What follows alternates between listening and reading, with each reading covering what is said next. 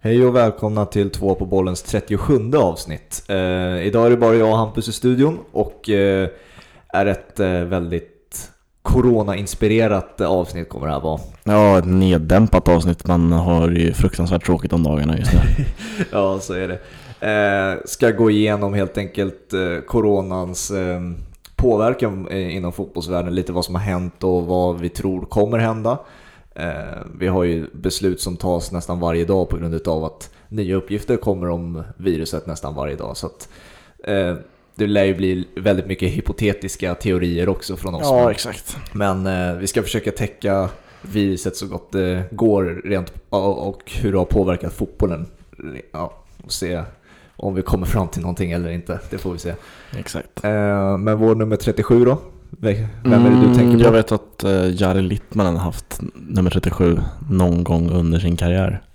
Uh, det känns som ett tidigt nummer för honom. Ja. Han, uh, han blev ju bättre än 37an sen så att säga.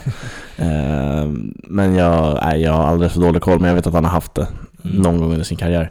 Så att jag tror din 37 är något starkare. Du tror? Ja, jag tror också, också det faktiskt. jag, min 37 är Adama Traoré.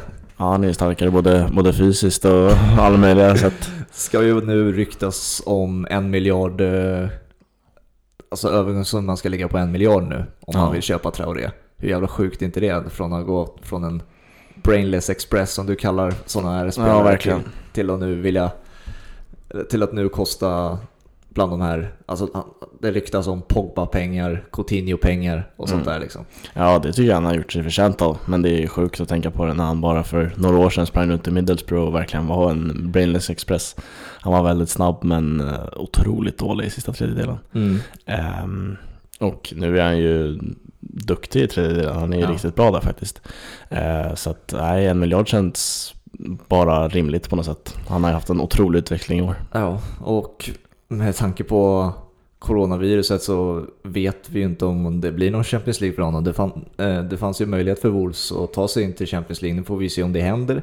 Eh, hade ju varit grymt kul att se både den klubben men också honom i Champions League. Se hur han står upp ja, verkligen. jättarna liksom.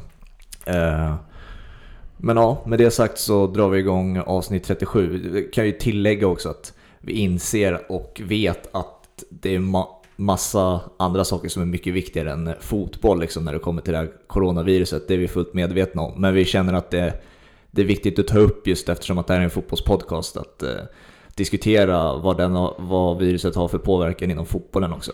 Men det ska inte undgå någon att vi vet att det finns eh, viktigare saker att ta upp i Nej. samhället eh, idag. Men eh, vi väljer att dedikera ett avsnitt i alla fall till virusets påverkan fotbollsmässigt. Så då drar vi igång eh, avsnitt 37. Innan, innan vi går in på virusets påverkan rent så här, vad som händer i alla ligor och vad alla federationer tar för beslut i, i nutid så finns det ju ändå roliga historier att dra eh, ändå som händer när folk sitter i karantän och inte har så så mycket att göra Nej, exakt. Du har några stories att dra Hampus? Ja, vi kan börja med Ronaldinho. Det har ju faktiskt spelat fotboll. Um, Ronaldinho hamnade i paraguayanskt fängelse yep. efter uh, ja, identitets... Vad ska man säga? Vad heter det? Nej, falsk, falskt pass och hit och dit. Ja, han tog, försökte ta sig in i Paraguay med falskt pass. Just det, så var det. Och han har ju då spelat en fotbollsmatch i fängelset där och enligt uppgifter vann de med 11 någonting. Säger 11-4 kanske? Ja. De gjorde 11 mål i alla fall. eh, och han ska tydligen ha gjort, vad var det, fem mål och sex assist någonting. Ja. Och det där synar jag fullständigt alltså. Tror du det? Nej, aldrig alltså. Så här, Nej, jag tror bara inte på det. För att det är så, här, det, det är så typiskt bara, ja, men nej men vi gjorde 11 mål och Ronaldinho gjorde 11, 11 poäng. Det var ju sånt man sa till pappa när man kom hem i fyran. Liksom. nej, vi spelade match på rasten och vi vann med 12-2 och jag gjorde 12 mål. men finns det inte en story som, går runt, eh, som gick runt förut att så här, när han var en eh, junior eller sånt där, eller en, alltså runt 10 års åldern att de hade en match och så spelade Ronaldinhos lag eh, och vann med 20-0. Mm. Och Ronald, Ronaldinho gjorde 19 mål och en assist eller något sånt där. Ja, liksom. Att det var typ, det, det är ju roliga historier men jag tror ju mycket av de där historierna är ju myter alltså, För att man ska bygga upp, bygga upp liksom den där storyn Ja. eh, om en spelare som sen blev fantastisk eh, Nu är det efter hans karriär och han ska fortfarande göra varenda poäng i varje match Han kanske gjorde det men jag tror, på, jag tror inte på det bara du synade. Ja, jag synar det. eh, men sen har ju Bayer Leverkusen och jag tycker tyska, tyska Twitter-sidor generellt är ganska bra på att vara rätt påhittiga. Ja. Eh, så att eh, det var ju någon, ja, någon vanlig person, en nobody så att säga, Mm. eh, som skickade en start på ett fyra, rad, fyra i radspel till Bayer Leverkusen. Mm. Som sedan de hoppade på och utmanade fritt i världen, den som ville hoppa på och då hoppade då Hull City i Championship på det Så där. sjukt. Eh, satt och spelade, det tog ett jävla tag det där. Eh, det- jag vet inte exakt men tog nog en timme eller två. Och eh, Hull vann till slut för de som undrar. Okej. Eh, men det visar ju på något sätt hur, hur tråkigt folk har det just nu men också att eh, man kan göra rätt roliga grejer av det ändå. Ja. Eh, så att, nej, det var väl de storiesen jag hade. Eh, men jag tror det är en kul, kul tid för de som sköter sidorna på Twitter för de stora klubbarna för att de eh, kan hitta på rätt mycket roligt eh, i och med att ingen fotboll spelas. Hur tråkigt har du då? Nej, jag går på väggarna, jag vet inte vad Jag fattar inte vad folk gör mellan typ så här 18 och 22 på var- vardagskvällar Alltså på riktigt, vad gör folk? Jag sitter och tittar på fotboll i alla fall Men Ja. det, nej det händer inte just nu eh, Och då vet jag inte vad jag faktiskt, vad man tar sig till Nej. Personligen har jag ju fler aktiviteter liksom, i jämförelse med dig. Ja, Så jag, jag har ju annat att göra på dagarna, men jag vet ju du liksom du sitter ju x antal timmar framför tvn just för att se sport. Ja. Och nu är all sport borta. Ja exakt, och det är inte bara fotbollen för mig. Alltså, jag kollar på en hel del annan sport också. Det var ett slutspel i hockeyn som väntade, det var kvalspel, allting försvann. Mm. Eh, så att nej, jag har stått i hallen med en innebandyklubba och en tennisboll och skjutit lite på ett uh, litet mål som jag har. Mm. Eh, så att eh, det är sånt jag håller på med. Eh, har det riktigt tråkigt, det måste jag säga. Jo, jag förstår det. Men vi går över nu till eh, coronaviruset och, och dess riktiga påverkan om vi kan säga det så. Ja, nej, men verkligen. Eh, I det allt det här tragiska tycker jag ändå att det är väldigt intressant att se alla de här federationerna och alla de här ja, ledande rollerna i, eh, i fotbollsvärlden gå samman och försöka hitta en lösning liksom, Ja, på problemet. Någonting som jag tycker all, händer allt för sällan i, eh, alltså generellt sett. Oftast brukar det vara en, så här, en disput mellan två parter. Till exempel City-exemplet med deras eh, fuffens med financial, financial fair play heter det. Och eh, då var det ju bara Uefa och alltså klubben Manchester City. Men nu har liksom alla, alla eh, ligors ledande federationer, Uefa, Fifa, alla har samlats för att försöka hitta det, hoppas vi i alla fall, det bästa sättet att lösa det här på. Ja, men jag ska bara bryta in där, vi kan lämna det därhän, men känslan är att allt det här eh, bidrar positivt till Manchester Citys rättsliga process. Yes. Eh, de kommer nog få spela Champions League nästa år med tanke på allt det här. Det är i alla fall känslan, men vi behöver inte diskutera mer om det. Nej. Eh, men vi kan ju börja med början. Vi kan vrida tillbaka bandet lite och liksom blicka tillbaka till hur allting bröt ut. Liksom. Eh, och, och hur det har påverkat eh, ligorna. Alltså det, först och främst så var det ju Italien som påverkades. Eh, utöver fotbollen och fotbollsmässigt. Eh, man beslutade ju ungefär för två, tre veckor sedan redan att folksamlingar eh, inte skulle ske. Liksom. Stora Nej, folksamlingar inte skulle ske. Och det var här, i jämförelse med Sverige, det skedde ju bara för en vecka sedan. Att stora folksamlingar inte, eller, det förbjöds. Mm. Och eh, då spelades ju en omgång för två veckor sedan nu, eh, utan publik.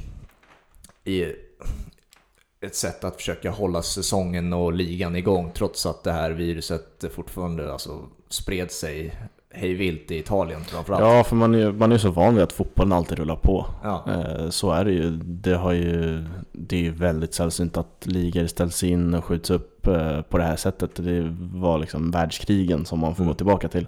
Så att man är så van vid att fotbollen rullar på och känslan var att den skulle göra det även, även under den här tiden. Mm.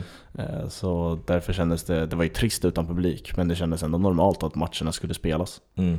Ja, och så, ja det bäst kända, det la vi också ut på våra sociala medier, att den kända matchen Juventus-Inter, i princip en seriefinal, eh, spelades inför tomma läktare och det var ju hur bisarrt som helst att se den matchen spelas liksom. Jag vet, du gav ju upp. Ja, jag gav upp efter typ en halvtimme. Sen ska jag säga att när det var sista kvällen man fick egentligen med fotboll, det var Europa League eh, torsdags. Mm. Ja, det var nästan för en vecka sedan, sex dagar sedan vi spelade in det här på onsdagen. Eh, då hade man vant sig lite vid att kolla utan publik och liksom Ja. hade lyckats hitta det där. Eh, så att, eh, men nej, det var, det var tufft i början. Men man, Mm. man är ju en fotbollssupporter så, så man vänjer sig snabbt. Men Mm. nu har man ingenting. Nej. Och då efter den där ligaomgången i Italien då, för två veckor sedan ungefär, eh, så fick man ju reda på att fler och fler italienska fotbollsspelare, eller fotbollsspelare som är spelare i Italien hade fått viruset också. Bland annat Matuidi, Rugani, eh, Albin Ekdal för den delen. Ja, Gabriadini. Ja, många, och så många fler eh, har fått det. Eh, och där någonstans togs beslutet att det här går inte längre. Det här måste liksom, nu, nu alla in i karantän minst två veckor och eh, försöka kontrollera situationen så gott det går. Ja.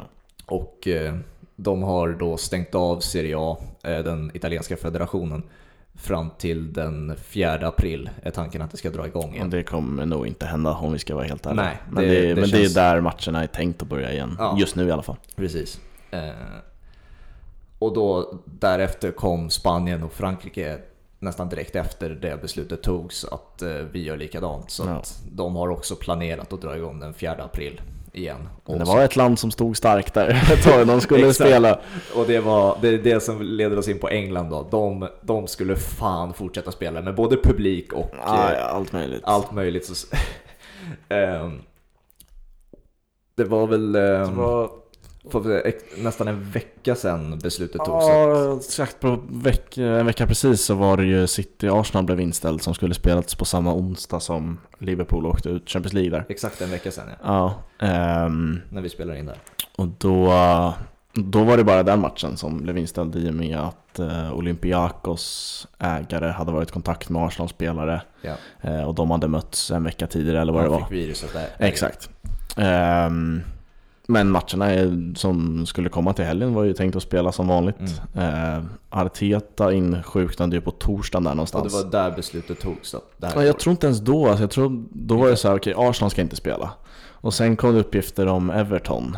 Eh, att de hade satt sig i karantän. Och Leicester började snacka också om att spela hade satt sig i karantän. Och det var där någonstans, det bara så här, shit, inget lag kan ju spela. Nej, vi har inga spelare Nej kvar liksom. Vad, hur gör vi? Och det var Ja. väl då, det var först då på torsdagen där, fredagen, man kom fram till att det inte skulle spelas någon Premier League. Och det är så sjukt nu när man tittar tillbaks på det. Wayne Rooney gick ju ut starkt och pratade om det här. Ja. Att det känns som att han yttrade sig på det sättet att han tyckte att eh, FA, alltså den federationen som leder engelska ligan och kupper, de behandlade fotbollsspelarna som försökskaniner lite. Mm.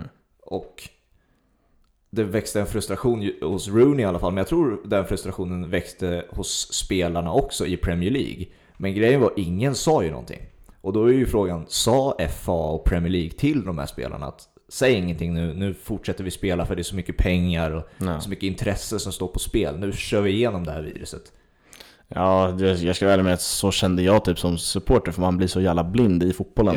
Eh, Det är liksom mitt största intresse och nej, enda, jag ska väl inte sjunka, jag ska inte sänka mig själv så långt och säga att det är mitt enda intresse, men det är absolut mitt största intresse och då blir man så här, äh, vad fan vi spelar på. Skit i det här, jag vill se fotboll i helgen. Eh, för i alla fall någon ljuspunkt i den här mörka tiden. Eh, men det är ju också för att man är Alltså som supporter blir man ju blind i fotbollen bara. Ja. Och jag kan tycka att det är märkligt att FA till och med blev det, som är ändå så stor. Det kändes som de också blev så nej vi kör på, vi kör på. Mm. För att det här går inte att stoppa. Ehm, men till slut så fattade de väl att det, det funkar inte. Nej. Och nu är vi framme till där vi är idag helt enkelt. Och det är nu det här, alla de här teorierna kommer fram. Liksom. Hur ska det här lösas nu? Nu har vi snart, eller vi är halvvägs över att ha förlorat en hel månad av fotboll. Liksom. Och det sätter ju en påverkan på kalendern och det som komma skall inom fotbollsvärlden. Ja. Ehm, bland annat att då, idag när vi pratade så togs beslutet igår, tisdagen, att skjuta upp fotbolls-EM till eh, sommaren 2021. Vilket då ledde till att eh, skjuta upp eh, dam-EM. Är det EM eller VM? Det är Ja, det är EM. Eh, Jag tycker det, det jag tänkt på mycket, jag tycker det är synd om man ska göra det här till en fråga om kön och jämställdhet. Eh, det blir jävligt typiskt att damen får flytta på sig. mm, Eh, det jag kan känna är att jag fattar inte varför man inte kan spela båda samtidigt. mm, Eh, alltså både dam-EM i England där det var tänkt att vara Mm. och sen herr-VM på något annat ställe. Men jag tycker det blir, det är på något sätt, det är lätt för mig att säga, jag så här, man och kollar knappt på damfotboll. Alltså det är lätt för mig att sitta här och säga Mm. att så här, skit i det där nu. mm. Eh, det är inte läge, men så känner jag. Eh, och det är därför jag har den här podden, för att uttrycka mina känslor. Exakt, men svaret lär väl ligga i det ekonomiska som vanligt. Att om alltså Uefa som leder båda turneringarna hade, vill ju klämma ut eh, alla pengar som, som finns möjliga att, Ja. eh, plocka in. Liksom. Och om de är på samma sommar så är det, beroende på vad du föredrar att titta på, så är det en eh, turnering som glöms bort. Ja. Eh, och eh, det gynnar inte heller de, de som har tv-rättigheterna till det. Då förlorar de massa pengar för att mindre tittar på en av turneringarna som är valda. Ja, exakt. Eh, så det har väl antagligen, som det alltid är med Uefa, att det handlar om pengar. Ja, och det känns ju, det är klart att det känns typiskt att det är de, liksom, det är de turneringar som flyttar på sig. Eh, för det, så har det varit historiskt och de pamparna som sitter där uppe i Uefa är rätt historiska. Eh, äldre män som inte har några problem att flytta på ett dammästerskap. Eh, men just i det här fallet känner jag bara att det är onödigt att ta upp den punkten. Nu får man se det så, okej, de, EM flyttas till 2022. Mm. Eh, här eh, EM spelas 2021, eh, så får man köra på det och inga, inga andra för mig lägger jag inga andra tankar i det. Andra får väl göra det, jag ska inte sitta här och säga vad andra ska tänka och tycka. Men för mig orkar jag inte ta den diskussionen Nej. just om det här. ESPN har ju nu gått ut med idag att Uefa med det här beslutet direkt när det togs förlorade 350 miljoner dollar. Eh, och pengarna som har investerats i turneringen redan med biljettförsäljningar och, Ja. och sponsorer och sånt där, allt det förlorar man. Eh, men beslutet är ändå korrekt fattat eftersom att om man hade spelat EM med coronaviruset fortfarande kvar, eller i alla fall man vet ju inte om det, hade om man vet ju inte om det håller i sig till sommaren. Nej. Men om det gör det, eller riskerna finns att det gör det, då skulle man förlora ännu mer pengar på att eh, ha, ha EM den här sommaren. Ja, framförallt är det klubbarna som har varit med, för att det är de som försörjer landslagen på något sätt. Ja. Eh, och de vill spela klart sina ligor, är så jag har fattat det. Mm. Och då är det enda alternativet att flytta EM.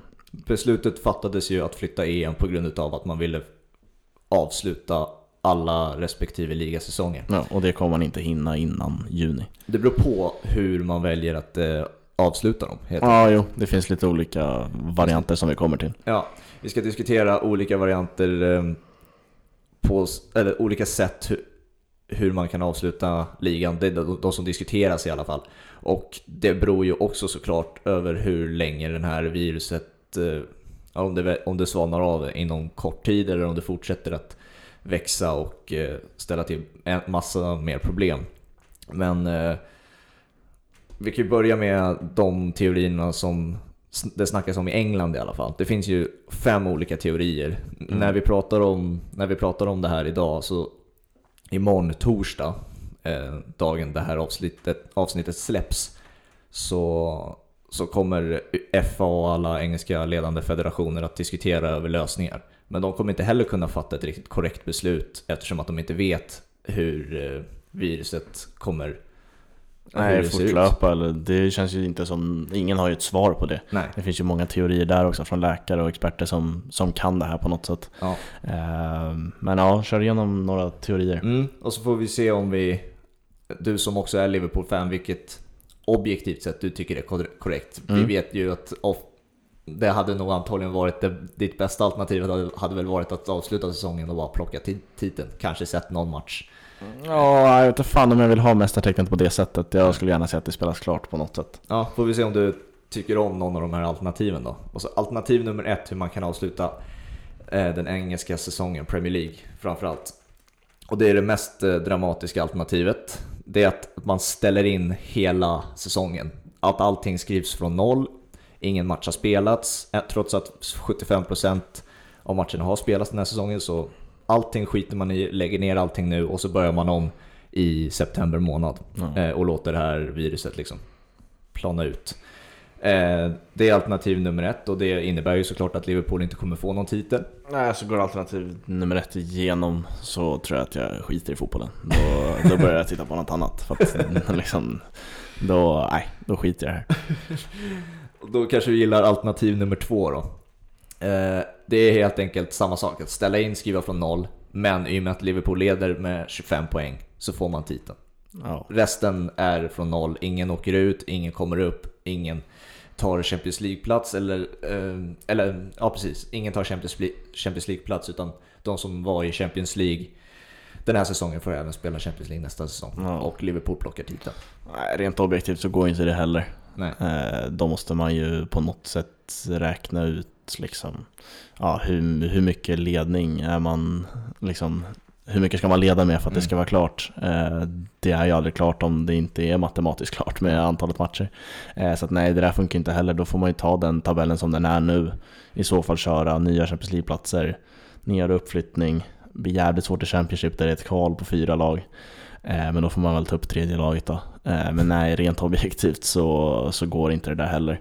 För att det är för många som skulle ha för mycket att säga till om. Eh, Lagen som ligger på nedflyttningsplats men kanske en poäng skiljer. Mm. Vad ska de säga? Så nej. Nej tack. Ja. Tredje alternativet är att säsongen avslutas precis som det ser ut just nu. Liverpool vinner ligan, Ja. eh, Aston Villa, Bournemouth och Norwich, de åker ut. Och eh, de som är på Champions League-platserna, vilket är Chelsea och Leicester va? Om jag inte Ja. misstar mig. Så måste det vara. Eh, de får Champions League-platserna eh, med Manchester City och säsongen avslutas nu efter 29 matcher. Ja, det var lite det jag var inne på eh, precis nu. Eh, och det går inte heller. Nej, alltså så här, det är tre riktigt dåliga, dåliga alternativ måste jag säga. Eh, Det innebär ju till exempel att som sagt Aston Villa åker ut som är nu på uppåtgång eh, och har en Jack Grealish som Ja, är exakt. liksom i stor form och de lär ju kunna plocka ett Premier League-kontrakt ändå, är ju känslan i alla fall. Ja, det innebär typ att Sheffield United inte får ett piss för deras fantastiska säsong. Nej. Eh, de kommer väl sju eller någonting. Eh, får ju ingenting av det. Eh, så att nej, jag tror det är för många klubbar också där som skulle ha för starka viljor att göra någonting annat. Mm. Alternativ nummer fyra. 22 lag från september startar Premier League, vilket innebär att West Brom och Leeds går upp och resten stannar kvar eh, som det är just nu. Vilket innebär komplikationer i framtiden eftersom att då behöv, hö- behövs Premier League-kalendern och matchschemat ställas om helt. Ja, det behöver tajtas till, vilket är också helt absurt i så fall, Ja. för att det är så tajt som det är redan nu liksom. Ja, och eh, det antagligen om komplikationer sker under nästa säsong på grund av schemat kommer det antagligen leda till ännu fler komplikationer i, i framtiden. Det blir liksom en dominoeffekt Ja. på det hela liksom. Ja, någonstans kan ju, kan ju se det hända att man flyttar upp de lagen som ligger, men ändå inte. Eh, Det skulle förvåna mig mycket, men ja, jag ser ju lösningen och hur den skulle funka på något Mm. sätt. Sista alternativet då. Och det här är ju ifall vi, viruset svalnar av och risken blir mindre. Att man spelar då fram till den 15 juni. Eh, och man avslutar säsongen där. Eh, och man avslutar den den 15 juni för att vid månadsskiftet vid juli, eh, där sker där avslutas så många spelarkontrakt. Ja. Så att man kommer helt enkelt inte ha tillräckligt med fotbollsspelare att spela fotboll fram till augusti liksom. Nej, exakt. Och dessutom vill... Och spelarna måste ju också ha sin semester som eh, Precis. man, man ska dra igång nästa säsong i september, augusti någonting. Eh, så det blir också svårt om man ska spela fram till augusti och sen dra igång nästa direkt. Precis, och det leder oss in också på hur Uefa försöker blanda sig in i de här olika federationerna och de som leder de här alla separata ligor. Att Uefa kommer inte alltså, ta ett beslut över hur ligorna avslutas. Det får federationerna bestämma själva. Däremot om de vill att ligorna ska representera Alltså att de vill ha lag som representerar federationen i Champions League och Ja. Europa League. Då måste man skicka in listan på vilka som har kvalats in till Champions League senast den 13, ju- 30 juni. Mm. Eh, Och sen så kan man avsluta säsongen i juli om man vill. Liksom det, det får Ja, de göra. men de som ligger på topp 4-platserna Exakt. 30 juni, om de man nu ska spela efter det, Ja, precis. eh, måste ju få platserna i så fall. Så om man vill ha lag i Champions League måste man helt enkelt vara klar innan juli. Ja. Eh, och sen får ju liksom, om man vill spela, spela ändå alla matcher, alla 38 matcher, då får man göra det liksom under juli. Mm. Även fast det är he- helt bisarrt liksom. Ja, nej, det Eh, går ju Men faktiskt inte. för att, för att inget, ingen, inget lag kommer ju inte vilja vara i Champions League. Eh, Nej, exakt. Man har eh, krigat för det. Framförallt federationerna liksom, de vill ju att landet ska ha representanter i Champions League och Europa League. Så att, och, och det handlar ju om otroligt mycket pengar. Så Ja, beslutet Exakt. att skicka in listan till Champions League, det kommer ske. Det är bara på Ja. vilket sätt de väljer att göra det. Om de väljer att spela klart säsongen innan den deadlinen eller inte. ja, det kom ju ett nytt förslag idag från eh, eller inte, det var inte de som la fram det men det kommer uppgifter från Daily Mail och eh, The Sun, skittidningen The Sun. Eh, Men i alla fall de rapporterar om ett, ett annat förslag där man ska spela, att det blir matcher var, var tredje dag ungefär. Eh, Och matcherna spelas på tre arenor i eh, The Midlands, eh, där till exempel Wolverhampton håller till. Eh, Så kanske ja, Molineux och eh, två andra arenor runt omkring där. Och det här är för att eh, minska kostnaderna för läkare och polis tror jag att det var. Man ska spela utan läktare och så kör man på på de tre arenorna. Alla matcher tv-sänds och ja, kör klart till omgång 38 då. Eh, det är någonstans det, alltså ett eh,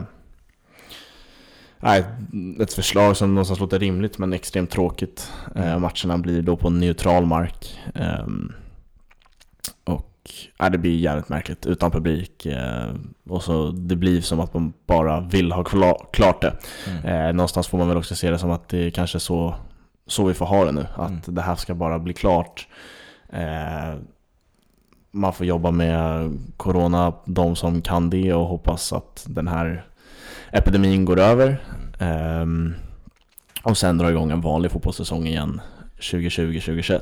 Ja. Eh, jag tror inte det finns någon bra lösning egentligen som alla kommer vara nöjda med. Nej. Eh, och den lösningen känns ju rimlig på något sätt. Men då tänker jag samtidigt också, ska Championship-lagen och League 1 och League 2, ska de också upp i Midlands och spela matcher var tredje dag? Eh, det kan bli rätt härlig gräsmatta efter några matcher. Eh, så att ja, nej, jag tror inte det kan, jag tror på något sätt det kan inte bli bra. Och man kan nog inte kräva att det ska bli bra heller. Nej. För att det har blivit så jävla konstigt och som vi var inne på förut, det finns så mycket viktigare saker än fotbollen.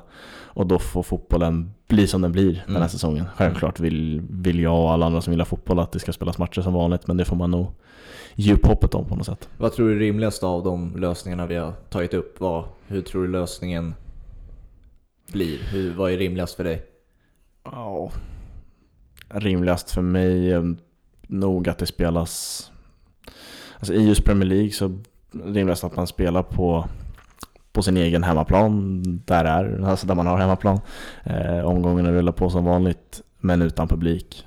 Mm. Så känns det just nu i alla fall. Mm. Eh, Men ja, alltså Daily Mail och The Sun rapporterar om den här lösningen i The Midlands eh, idag. Beslutet tas imorgon. Så att, eh, jag vet inte, det kan ju gå hur som helst det där. Mm. Eh, den känns också rimlig. Men de Ja. andra, andra fem vet jag inte om... Det känns som det finns för mycket klubbar som skulle ha för mycket att säga till om Mm. för att det ska gå igenom. Ja, jag vet själv inte var jag riktigt står och hur jag vill att det ska avslutas. Det känns på ett sätt, i och med att jag är objektiv så skulle det ju inte skada för mig överhuvudtaget om säsongen var avslutades här och nu liksom. Och, eh, och det har spelats inga fler matcher. Sen är det ju så jävla tråkigt att man måste stå ut från, från mars månad fram till september Alltså, innan man det- får se det- fotboll igen. När man inte har ett mästerskap att se fram emot, som var fallet 2019 typ, Ja. eh, så brukar det vara ett rent helvete. Bara från där den avslutades i vanliga fall och när den ska börja i vanliga fall. Det ju- känns ju långt det. Nu är vi, vad är vi, en månad match. Ja.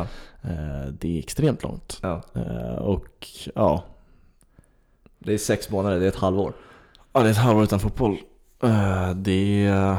man hade ju ställt in sig från början, så här, ja men 3 april, fredagsmatch, eh, du såg att Leeds mötte Cardiff tror jag, någonting så här perfekt. Då, då drar det igång igen. Men det har man ju fattat att det inte kommer göra.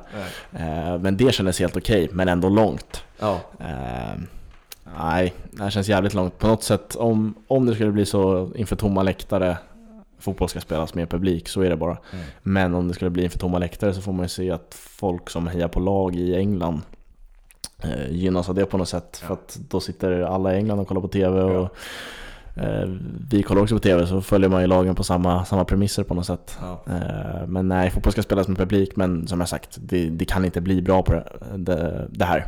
Så att om det spelas utan publik så får det vara så. Eh, Mm. Så får man hoppas på att det kan dra igång en normal säsong nästa säsong helt enkelt. Och eh, Liverpool då, måste ju ta det i och med att du är Ja. ett fan. Hur, eh, hur ser du på situationen? Vad, och vad tror du är lösningen? Kommer de få titeln eller inte? Jag tror att Liverpool kommer få titeln genom att spela sig till den. Eh, Okej. Jag tror att Premier League, alltså bara, bara när man har i åtanke hur FA agerade, hur trögt de agerade med eh, att ställa in hela skiten så kan jag tänka mig att de är rätt snabba på att dra igång det på Mm. något sätt. Eh, Det känns som att när alla spelare är friska då vill FA dra igång. Mm. Eh, Jag tror inte de, det är klart de tänker på publiken men de vill att matcher ska spelas. Eh, De har tv-rättigheter och intresse och allt, allt det vi snackar om. Mm. Eh, Så jag tror de är rätt kvicka på att dra igång det ändå.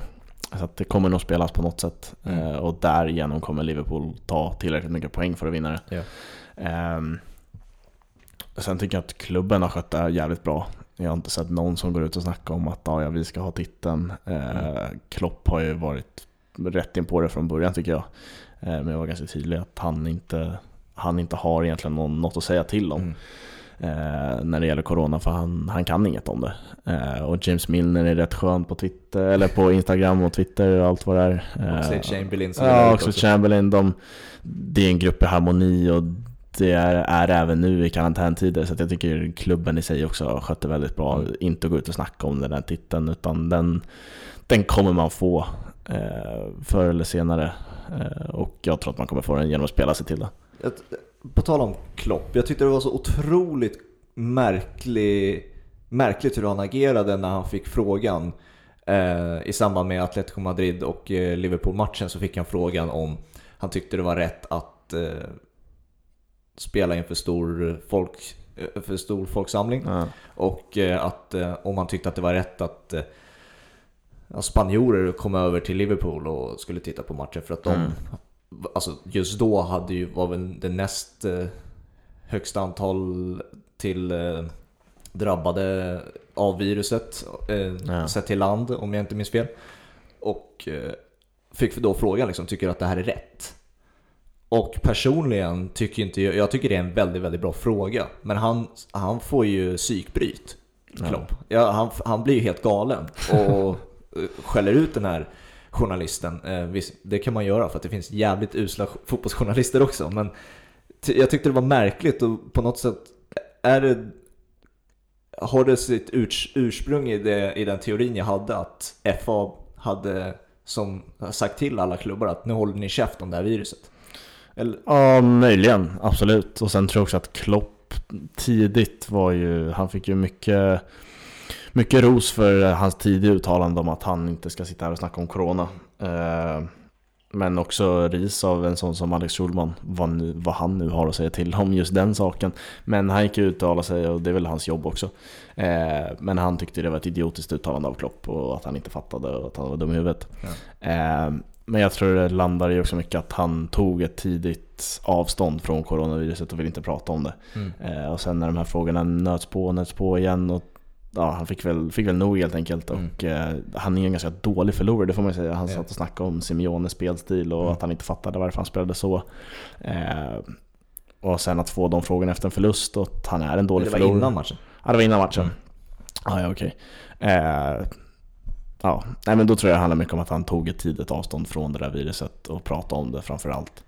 Eh, och då, ja, då fick han väl till slut ett psykbryt så att han, när han inte pallade prata om det. Nej men det är väl en intressant diskussion att ha just eftersom att de, de är, han är tränare för en av världens största klubbar han, och antagligen en av världens bästa fotbollslag just nu. Mm. Möjligen det bästa den här säsongen. Och han har ett, en otrolig position av makt att kunna berätta för allmänheten att det här är fel. Alla som tittade på situationen sunt tyckte ju att det var helt bisarrt. När man tittade på PSG Dortmund som spelade samtidigt. Det var inför tomma läktare. Och eh, eh, just eftersom man vill inte ha de här stora folksamlingarna. Och eh, skydda spelarna så, så gott det gick. Medan i, borta i Liverpool spelades det inför 50-60 000. Och, och eh, spanjorer som sagt var där och hade all möjlighet att smittas. Så det var ju typ 3-4 tusen spanjorer där Mm. på plats. Då har han ju en sån otrolig makt och säga liksom nej det här är, det här är fan fel alltså. Ja, och då får man nästan, han hade väl varit större i allas ögon om han hade sagt det. Även om han hade fått en, en viss böter. Det har tränare tidigare fått liksom, Ja. för ett Ja, uttalande. det har de löner att klara av. Ja, exakt. Så jag tycker jag tyckte det var synd att han inte tog den möjligheten och berätta att det här är, det här är fan fel. Alltså, jag, och jag tror all, även du som Liverpool-supporter som tittade på situationen tyckte att det här är nog fan fel ändå. Även fast du vill Alltså, att fotbollen ska spelas. Ja, jag vet inte. Jag var, så, alltså, jag var verkligen inne i min fotboll där och tyckte att det var en överreaktion från alla möjliga länder och håll som ställde in allt möjligt. Okej. Eh, nu i efterhand så ser jag att det var inte så, det var inte en överreaktion. Det är, Mm. så, här, det är så här det får gå till. Eh, så just där och då kan jag inte säga att jag då stod jag och kollade, liksom stod jag och kollade frågandes på vad Italien håller på med, spela matcherna istället. Eh, det var jag då, där och då. Mm. Nu fattar jag att det inte är så. Nej. Ehm, nej, det var lite det Alex Schulman var inne på i sitt eh, uttalande om Klopp, att så här, han har sån otrolig maktposition och att han, att han är så nonchalant mot den eh, gjorde väl han irriterad. Eh, jag tror att det, Klopp känns så jävla ödmjuk så han har, jag tror han har typ svårt att fatta att han har den maktpositionen Ja. och vill, vill nog inte vara i den maktpositionen för att han han trivs nog inte i den egentligen. Att han ska vara en talesman för hela världen på något sätt. För att Mm. hela världen tittar på honom. Eh, I och med att han tränar en så stor klubb. Eh, så jag tror han har svårt att ikläda sig den rollen. Eh, men absolut, han har ju, det måste man vara tydlig med, fotbollen är jättestor och eh, framförallt Liverpool just nu är ju otroligt stora. Eh, och då får jag en, otrolig position och den, den kunde han utnyttjat bättre, absolut. Mm. Och det visar ju en, ännu en gång på att fotbollen har en så stor inverkan på resten av samhället. Eh, jag tror att många som inte, nu pratar jag ju, eh, se, se, försöker jag se det här från an, andra perspektiv än våra egna, att fotbollen ses som någonting, okej men om de fortsätter med sin vardag och spela, då kanske vi kan försöka göra det på samma sätt. Och jag tror att det, det skadade lite att eh, fotbollen, det, de fortsatte spela trots att hela världen Mm. liksom satte, på, satte foten på bromsen. Bara, nu tar vi det lugnt här lite. Så jag tror att vi kan lära oss, vi som tittar på fotboll också, att lära oss av att det finns, vi har en större inverkan än vad vi tror ibland. Liksom, att det här, Ja, det här det- kommer påverka. Det är därför det känns relevant överhuvudtaget att sitta och prata om fotboll Mm. eh, just nu. För att det är en stor, stor del av det här och det är en sån stor folkrörelse och liksom... Ja, folk har ju liksom... Det finns hur mycket människor som helst som går och jobbar måndag till fredag för att de ska ha råd att gå och kolla på matchen Ja. på lördagen. Eh, nu är den matchen borta. Eh, vad händer då med människor? Det är en helt annan vinkel och en ganska intressant vinkel att ta. Ehm, men det är som stor folkrörelse fotboll och det är därför det överhuvudtaget känns intressant att prata om det. Mm. Klubbar är ju nu, jag vet Erik Niva i samband med att vi pratar om det här har varit i någon nyhetsstudio, någon nyhetsmorgon, och det var SVT tror jag. Gick ut och pratade om hur orolig han var över att alla de här småklubbarna i de större ligorna kommer nu gå i konkurs för att storklubbarna med stora pengar kommer kunna ta, eh, kommer kunna utnyttja den här situationen. Ja. Eh, precis som stora företag gör i sådana Ja, exakt. situationer. Liksom. Hur nervös är du över det? Att vi kommer se konkurslag? Eh, inte bara i Premier League, men alltså fattigare eh, ligor sett till, eh, till pengar och sånt där. Serie A har ju inte, alltså bottenklubbarna i Serie A har ju mindre pengar än sett till bottenlagen i Premier League till exempel. ja, det är bara att kolla lönelistorna så de är ju helt bisarra Serie A kontra Premier League. Ja. Ehm, nej, absolut. Publikintäkterna försvinner ju. Eh, och många andra intäkter också Mm. när allt står pausat. Så det är självklart. Och sen de här småklubbarna, säg typ Birmingham nu, har ju en jättetalang i Jude Bellingham. Ja. Eh, som de hade kunnat få, eller som de kan få hur mycket som helst betalt för egentligen. Eh, det kan ju bli så att de tvingas liksom paniksälja honom för att rädda klubben. Ja. Eh, nej, absolut, eh, det är ett väldigt vettigt resonemang att ha. Eh, och man kanske egentligen ska pausa på alla övergångar. Att man, man får inte skriva några avtal än. Eh, I och med att det här sätter ju småklubbarna i en väldigt svår position. Mm. Eh, som har talanger och bra spelare som kan gå för mycket mer. Men eh, storklubbarna kan ju se sin chans. Eh, och det kan man klandra för dem, det kan man klandra dem för, men de försöker väl också bara göra det bästa av situationen för deras skull. Det vet vi att toppklubbarna tänker inte så mycket på andra klubbar, det ska de inte göra heller. Nej. Ehm, nej, framförallt vet inte exakt, jag har dålig insyn i liksom, fotbollsklubbar överlag, hur ekonomin går runt. Men det är klart att det är extrema ekonomiska förluster, det har man ju fattat. Mm. Eh, så att, nej, det är, ju- jag kan inte säga att jag går och grubblar över det, men det är klart att man är orolig över att det är många klubbar som kommer försvinna. Mm. Så är det ju. Ja, och mer finns det inte så mycket att diskutera egentligen för att vi har berört det vi ville. Eh, har du med någonting mer att tillägga? Nej, det kan jag inte påstå faktiskt. Nej, för att som det ser ut just nu så sker saker varje dag och eh, nya uppgifter kommer ut och därför kommer också fotbollsvärlden påverkas av dem. Eh, vi vet att alla federationer, alla ledande grupper och personer inom fotbollen följer tipsen från eh, de stora myndigheterna och eh, eh, alla läkare och sånt där som ger tips liksom. Så att, eh, det är inte dumma idioter som leder de här federationerna utan de, de lyssnar på tips men sen kan pengar prata också, det vet vi också. Ja, framförallt i fotboll, fot, fotbollens värld. Ja. Där pratar pengar väldigt mycket. Eh, Men så väljer vi att tackla den här situationen också. Vi följer det eh, varje dag och ser hur, eh, hur viruset eh, kommer påverka fotbollen framöver. Och, men vi rullar på och sen såklart kommer vi diskutera det, det absolut senaste om coronavirus men också fotbollen generellt. Ja. Eh, kan ju göra reklam för eh, våra sociala medier. Yes, eh, där, där kan man hänga om man inte har någonting att göra under dagarna. Nej, exakt. Eh, Så ska vi i fredags slå ut lite sköna gamla mål. Eh, Klassiska Premier League-mål framförallt. Eh, Något Champions League-mål där också.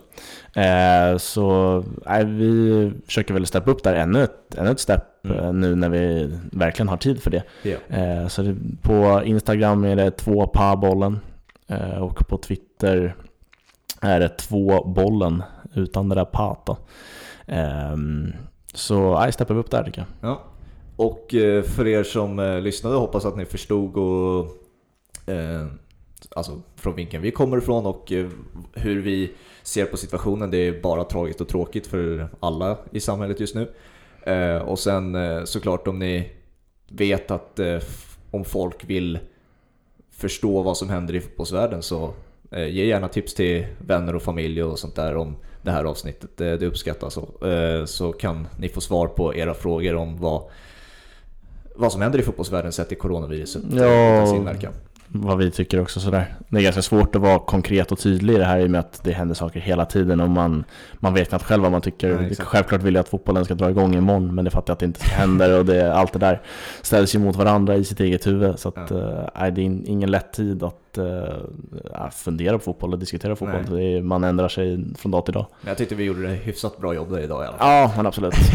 Så vi hörs eh, nästa vecka. Då kommer eh, faktiskt eh, Max eh, Julin igen från eh, numera Fotbollskanalen. Ja, exakt. Det får man säga. eh, kommer eh, gästa. Så att, eh, det har ni att se fram emot. Så, så hörs vi oss nästa vecka. Det gör vi. Ha det! Ciao, ha det bra. Ta hand om er.